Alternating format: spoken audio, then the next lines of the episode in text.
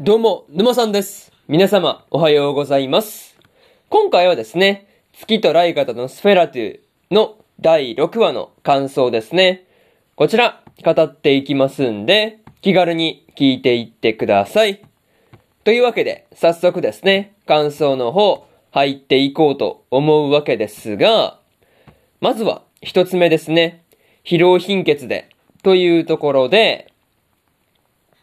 イリナがですね、前回で見た事故の影響ですね。まあ、影響で自分も事故に遭うという内容の悪夢を見るようになってしまったっていうところになるわけなんですが、まあ、こう、しまいにはね、訓練中に疲労貧血で倒れてしまうっていうことになってましたね。まあ、個人的にね、こう、食事が喉を通らないこともあって、まあ、こう、水だけ飲んで過ごしている状態でですね、まあ、余裕だからっていう風に意地を張って、まあ、訓練を普段通り続けているイリナはですね、まあ、冗談抜きですごいなっていうことを思ったりしました。まあ、人間だったらね、まあ、そんな状態であれば、まあ、さっさと訓練とかは休んでしまうところではありますからね。いや、その状態でも休まずにこう訓練を続けているっていうあたりの、まあね、なんていうかそういうところが、やっぱりこう、イリナは、うん、まあ強いなというか、まあただただすごいなっていう風に思わされたところではありますね。またね、イリナの症状を見た医者にですね、疲労貧血とは言っても、まあ人間の疲労貧血とは違うんだっていうことをね、言われたりしていたわけなんですが、まあね、こう人間と吸血鬼がこう体のね、まあこう仲間で全部同じではないっていうことだったりするのかなとか、勝手にね、まあ思ったところではあるんですが、まあその具体的にはね、そのどういうところが違ってるのかなっていうところで、まあちょっと気になったところではありますね。まあそういうところで、まず一つ目の感想である疲労貧血でというところ終わっておきます。でですね、次、二つ目の感想に入っていくんですが、血を吸えばというところで、イリナがですね、レフの血を吸ったことで、無事に疲労貧血の状態から回復していたわけなんですが、レフが進んでですね、自分の血を提供しようとするっていうところはね、なかなか偉いなっていう風に思いましたね。まあ、とはいえ、イリナのその夢ですね。イリナの夢を叶えてやりたいっていう思いと、まあ、ここまで、こう、イリナの、イリナの症状が悪化しているのにですね、まあ、こう、止められなかったっていう、その責任感とかね、まあ、そういうところから来ている行動なのかなっていうところはね、まあ、なんとなく、こう、態度とか見ているとわかる感じではありましたね。またね、レフの血を吸ったイリナの顔色とかも、まあ、こう、まあ、目に見えて良くなっていったわけなんですが、まあ、体の奥から、まあ、力が湧いてくるっていう効果だけじゃなくて、心も軽くなったっていう効果もね、あったりするっていうところで、まあ、ちょっと意外なところではありましたね。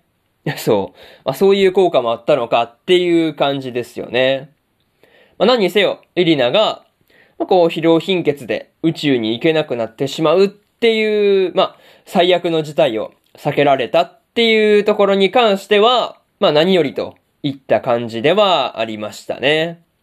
いや、本当イリナがこれで行けなくなったら、今までの努力全部無駄になりますからね。いや、本当に良かったなっていうふうに思いました。まあ、そういうところで、二つ目の感想である、血を吸えばというところ終わっておきます。で、次、三つ目に入っていくんですが、打ち上げに向けてというところで、ま、打ち上げまで数日になってきていることもあって、まあ、こう、準備で、だいぶとこう、いろいろとね、まあ、忙しくなってきていたわけなんですが、まあ、その中でですね、レフがモジャイスキー博士に暴言を吐いたっていうことで、まあ、独房に送られてしまったっていうところはですね、まあ、だいぶ不安なところではありますね。まあ、なかなかね、そういうところでちょっと不安になったんですが、まあでもね、イリナに対して宇宙で死んでこいとかね、言っているモジャイスキー博士にですね、レフがこう言うことをはっきり言ったっていうところはですね、だいぶスカッとしたところではありましたね。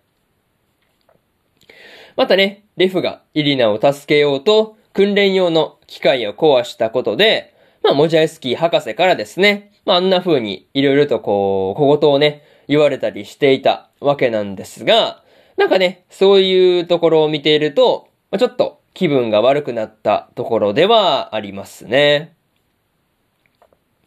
まあ、にしても、モジャイスキー博士もですね、訓練用の機械に異変がないかとかね、まあ、そういうところを確かめなかったっていうことで、まあね、こう、上から責任を追求されてもいいんじゃないかなっていう風にもね、思ったりしました。まあ、しかもね、あげくこう、機械が壊れたのをね、まあ、イリナが乗ったせいだっていう風に言い始めてましたからね。いやなんかそういうところはさすがに、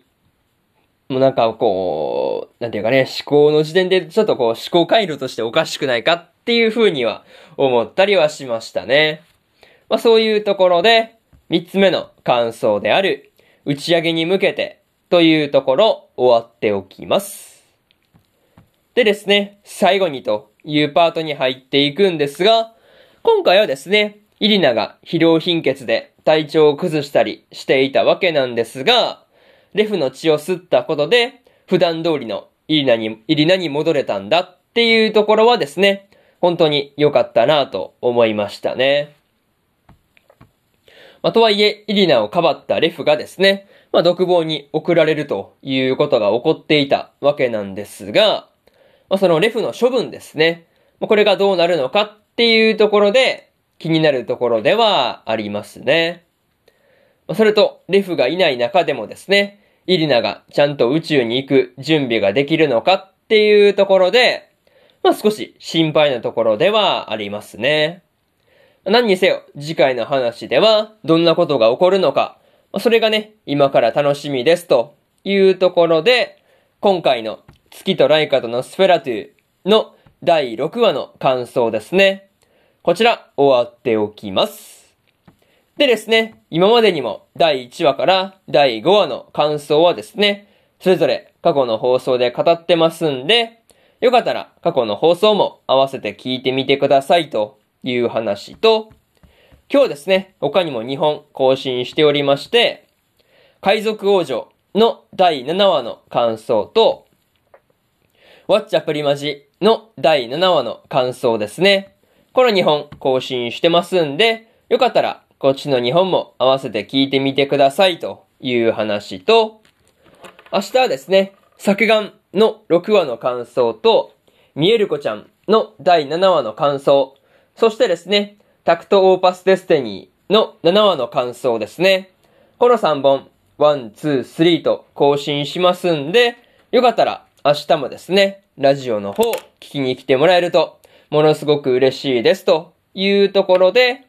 本日1本目のラジオの方、終わっておきます。以上、沼さんでした。